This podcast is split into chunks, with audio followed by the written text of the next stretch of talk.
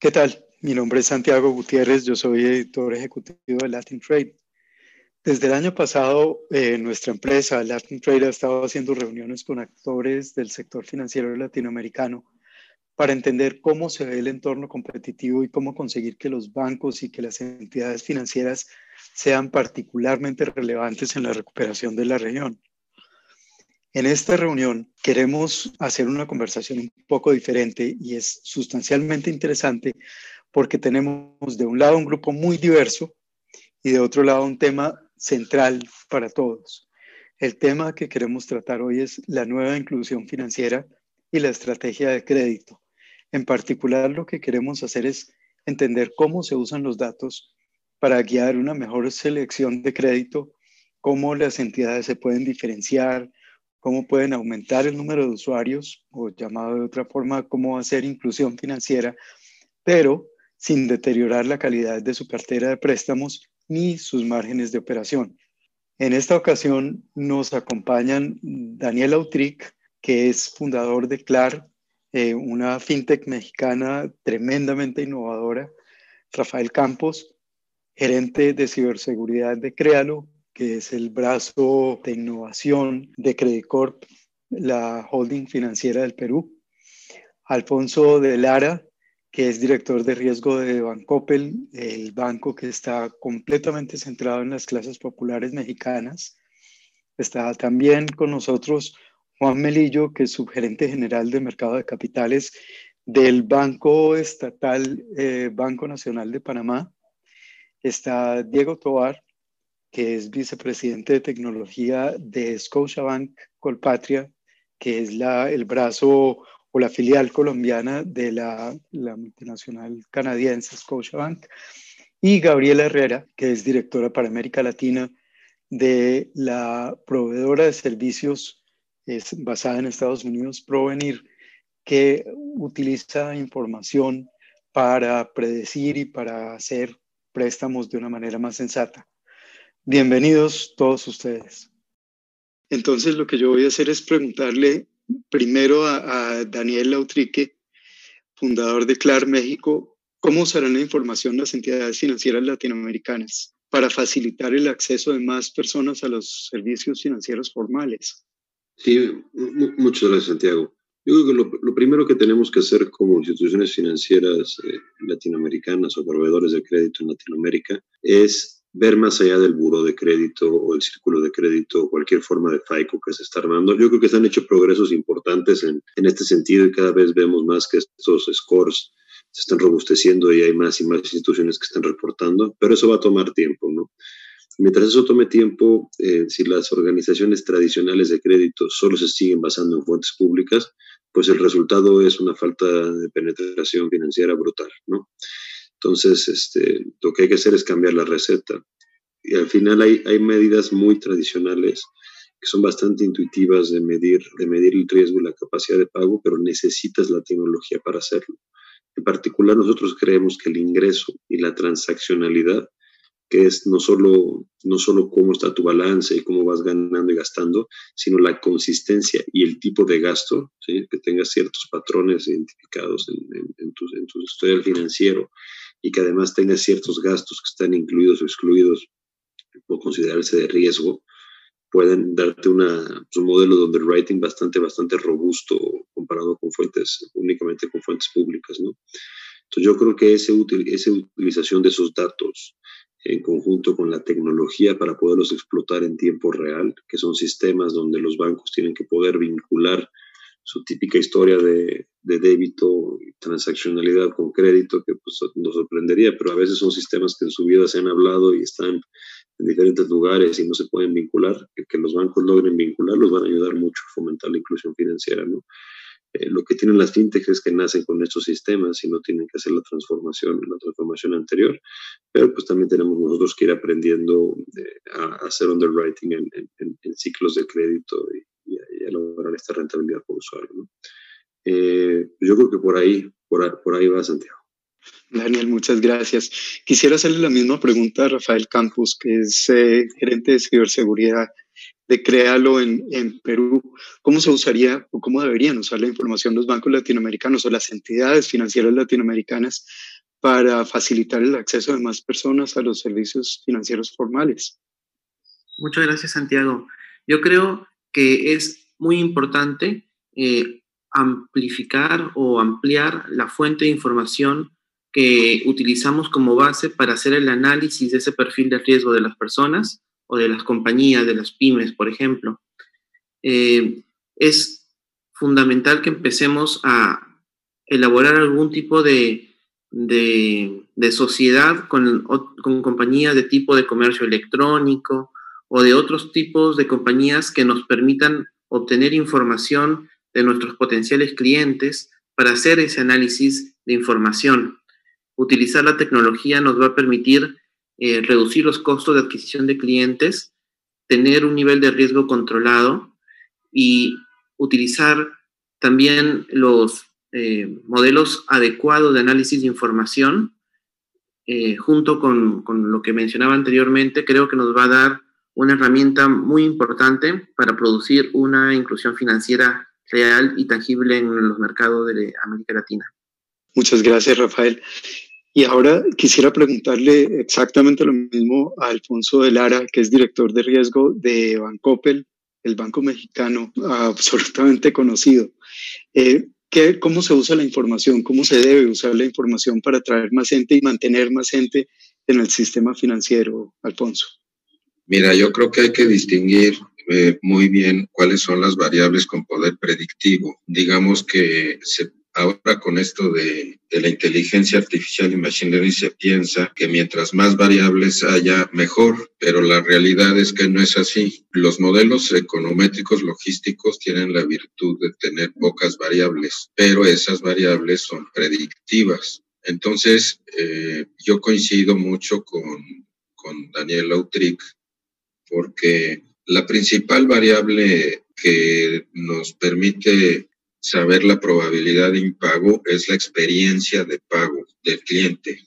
Esa es la principal. En segundo lugar, la consistencia de su comportamiento en el tiempo.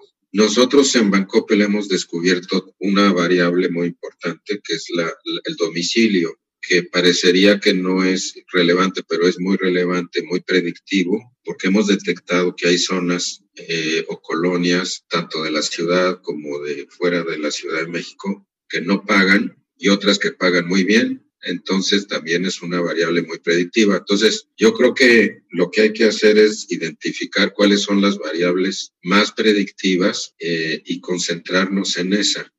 Es decir, eh, en esas, eh, digamos que orientar los modelos más con precisión y no este, pensando que pues los modelos, mientras más variables tengan mejor, que son, que son eh, más precisos para determinar una probabilidad de impago.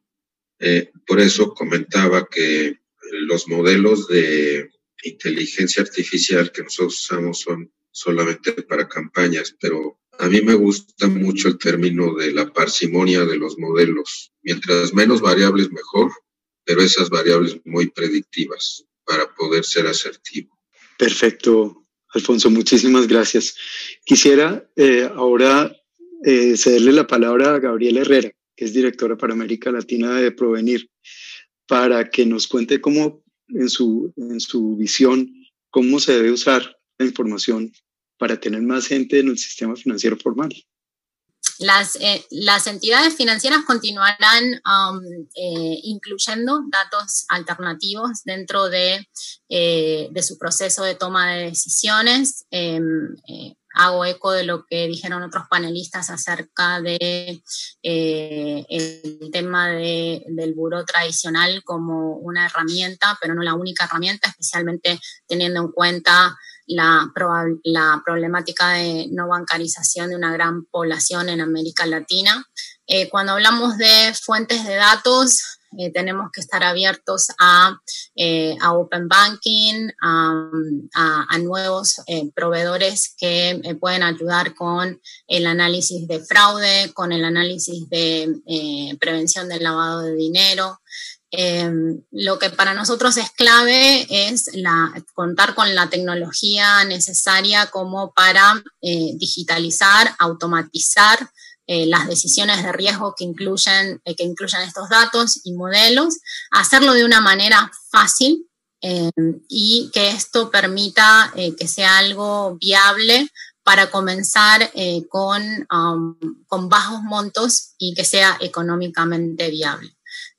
Hoy por hoy, em, el, incluir este tipo de datos eh, al proceso de decisión no solamente garantizará el acceso de más personas a obtener un, producto eh, crediticio, sino que va a ayudar a tomar decisiones más inteligentes. Así que el, poder contar con herramientas eh, de tecnología que no solo ayuden a esa decisión inteligente, sino que ayuden a conectarse con datos relevantes de manera más rápida, eh, flexible y eficiente va a ser clave.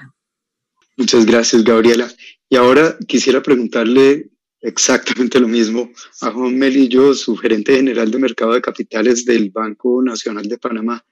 ¿Cómo, cómo deberían usar los bancos latinoamericanos la información para mejorar su operación, para tener eh, diferenciación y tener más personas en, en su portafolio de clientes de crédito? Gracias, Santiago. Bueno, en este punto ya es ampliamente reconocido la, la correlación que hay entre la inclusión financiera y el crecimiento económico.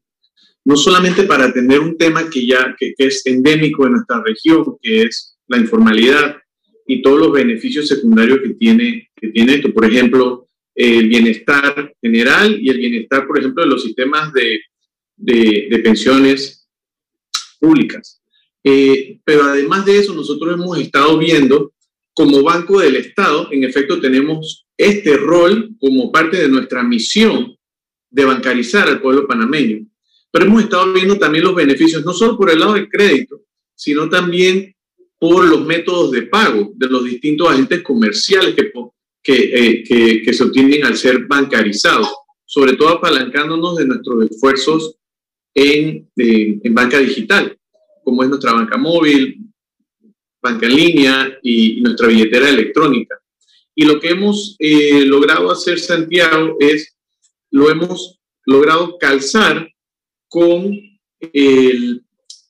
nuestros deberes y oficios en, ser el principal agente de pago de todas las transferencias monetarias eh, condicionadas que existen en nuestro país y lo hemos hecho, no solamente hemos logrado evolucionar de eh, ser el banco facilitador, de emitir un cheque a nombre de una persona eh, que, que, participa en algún proyecto de asistencia social, sino junto con y de la mano del regulador, buscado apalancarnos de iniciativas de eh, aperturas de cuentas simplificadas. Y entonces incluir a, estos ciudadanos en el sistema bancario nacional, ofrecerles métodos esto, de, de, atención digital, sobre todo en estos tiempos de, pues, pandémicos para evitar y, bajar dramáticamente los aforos en las sucursales.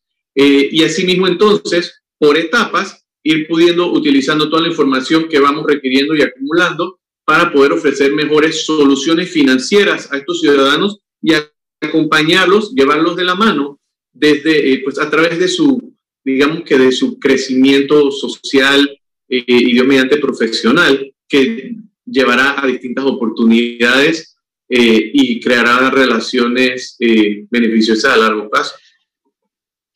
Juan, muchísimas gracias. Y para cerrar, quisiera hacerle la misma pregunta a Diego Tobar, que es vicepresidente de tecnología de un banco tradicional para efectos de todos los que lo antecedieron en la palabra, pero no quiero decir con tradicional que sea ni estático ni que esté sentado mirando los toros desde la barrera. Eh, Diego, ¿qué hay que hacer con información en América Latina para mejorar la, asignación? Hay que darle manejo, administración a la calidad de los datos. Hay que saber cuándo un dato está, es, es de un dato de calidad, es un dato certero. Hay que trabajar con la tecnología, la disponibilidad de tecnología hoy de análisis de datos es muy importante. Hoy tenemos acceso sencillo a una serie de modelos de inteligencia artificial, de machine learning, que van a facilitar la administración de esa información.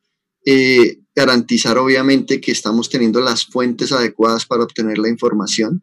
La veracidad del dato es muy importante para tomar decisiones. Eh, creo que eso nos va a ayudar mucho en lo que debemos manejar en, en la incertidumbre. La incertidumbre mata bancos. Y si nosotros quiebra bancos y si nosotros nos queremos reducir esa incertidumbre, tenemos que tener buenos datos, tenemos que tener buena información, saberla analizar. Eso va a hacer que las decisiones que tomen los bancos en términos de asignación de créditos sean mucho más efectivas, tenga menos riesgos en términos de cartera y obviamente pues rentabilidad que es lo que buscan las organizaciones.